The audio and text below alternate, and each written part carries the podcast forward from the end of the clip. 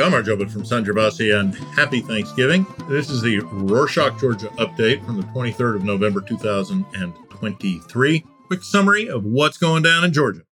On Saturday the 18th, police arrested 13 protesters in Tbilisi as they tried to set up tents. They came down from Racha demanding the cancellation of a 49 year forestry license given to David Khidasheli, a Russian based businessman, without public consultation. The land for hunting transferred to Khidasheli borders Russia and occupied Tskhinvali region, according to the reports. Khidasheli won the license auction in March, paying over 1.1 million lari, about 400,000 US dollars, for over 100,000 hectares or over a billion square meters of land. Georgian Young Lawyers Association, local watchdog group, issued a statement about the executive's excessive restriction on the freedom of assembly, arguing that the protesters had the right to set up tents. Watchdog group also criticized the detention of a journalist from online outlet Mautskebeli on Monday the 20th, according to Civil.ge, a UN Association of Georgia news project. The police released the detainees. On to elections, the debate regarding reducing the parliamentary electoral threshold from 5 to 2% intensified last week. For those who don't know, this coming 26th of October, Georgia will have a fully proportional election. So each voter will vote for just one party. The candidates will be from a list and can be from anywhere. Parties that get over 5% will get into parliament in proportion to the percentage they get. But 5% is an unusually high threshold. Almost no countries in the world that have proportional elections have a threshold as high as 5%. The Georgian Dream Party, or Otsneba, is against the move to lower the threshold because they hope that the majority of Georgians who will vote against them will vote for parties that will not pass that extremely high threshold. In April 2021, discussions about a 2% threshold began, but Otsneba ended them in August 2021 when it unilaterally abandoned the EU agreement with Charles Michel, which aimed to solve depolarization. That agreement mentioned the much more normal 2% threshold. In January 2022, Otsneba said that they would set a 2% threshold if the country received EU candidate status in December. However, the ruling party has now halted the discussions of lowering the threshold, dismissing them as the subjective agenda of small parties. Irakli Kobakhidze, chairman of Otsneba, said that the party promised to support a 2% threshold if the country received EU candidate status. EU doesn't really operate that way, but you know, Kobakhidze can dream. That's a good segue into de oligarchization. On Wednesday, the 22nd, the government released the de oligarchization action plan, which addressed everything but de oligarchization. The plan covers seven key areas, including the fight against corruption, judiciary reform, anti money laundering efforts, among others. Document addresses de oligarchization by targeting excessive vested interests in economic, political, and public spheres, all in general, the plan also mentions banning election donations by legal entities, further reduction of the upper limits of expenses for each party, and the publication of expense reports of political parties. There's plenty in the plan that is worth discussing, but it doesn't say anything about what is meant by de oligarchization, which is about the fact that Bidzina Ivanishvili personally controls the ruling party and therefore the government of Georgia, and all of its resources. On Wednesday, the 15th, the International Republic Institute, or IRI, published a public opinion poll. According to the survey, 86% of respondents are in favor of EU membership.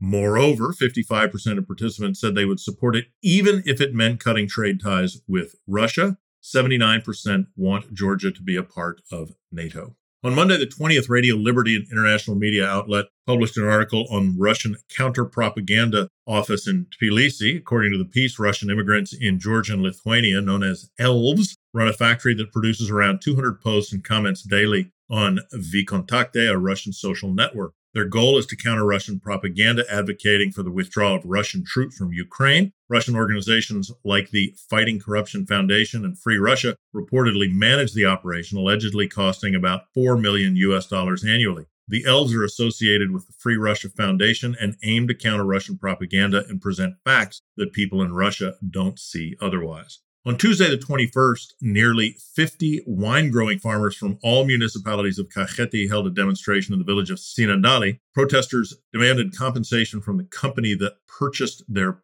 produce. Participants said they gave Saperavi grapes to the company in August and September. The company was supposed to pay them within 20 days of submission, but after the 1st of October, the company representatives are hiding and stopped answering the farmers' calls. Protesters said the company has to pay over 2.3 million lari, which is about 850,000 US dollars, for 1,700 tons of grapes. On Monday, the 20th, Aslan Bzhania, the president of Abkhazia, enforced stringent restrictions on international non governmental organizations and international organizations that operate in the region. These restrictions mandate that NGOs provide a comprehensive list of locally based civil society partners, their registration documents, details of implemented measures, including financial information, information of local recipients. In addition, these NGOs must inform in advance about their activities, non governmental partners, any projected changes to their program. Furthermore, they have to submit quarterly reports on the program's progress. Inal Ardzimba, former Kremlin employee who's in charge of foreign relations in the occupied region, has been advocating for stricter regulations of NGOs for a long time. Almost all of this is lifted from Russia's foreign agents law that Otsneba tried to pass in Georgia in March but failed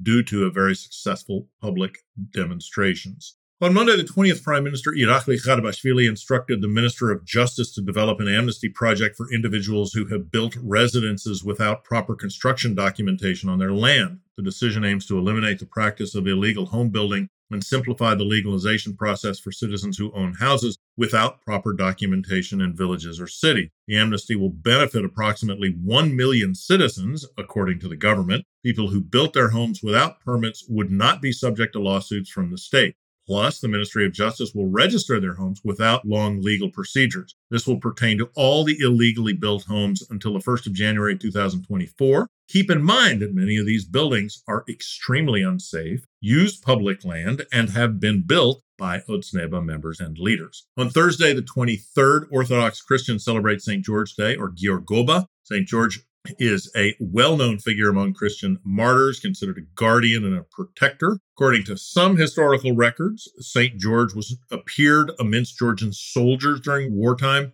Also, the state emblem of Georgia features St. George riding a horse and slaying a dragon. On Friday the 17th, in a meeting of a Georgian commission, they approved the plan for establishing a Georgian cultural center near the Jordan River. The royal family of Jordan had handed over a plot of land for this purpose last year. The chair of the commission, Prime Minister Irakli Garibashvili, and representatives of various ministries, the head of the government administration, Deputy Minister of Foreign Affairs, and religious authorities attended the meeting. The proposed center will be built on a 4,000 square meter plot of land near the baptism site of Jesus Christ. And finally, according to a document from the Georgia Ministry of Finance, Georgia faces 11 international arbitration disputes, including three appeals over a potential disputed amount of 3.3 billion US dollars, or 12% of Georgia's GDP in 2022. The dispute over the deepwater port of Anaklia accounts for a significant share of the amount. Completed disputes against the state of Georgia in international arbitration have seen two victories for the country, one partial victory and one defeat. Government set aside funds to cover possible lost cases with payouts of 3.6 million lari or 1.3 million US dollars in 2019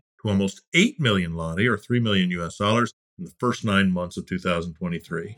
That's it for this week. Go ahead and tell your friends about us. Thank you very much for this on this Thanksgiving Day. Remember, you can also help us financially by making a donation in the link in the show notes. We'd appreciate it.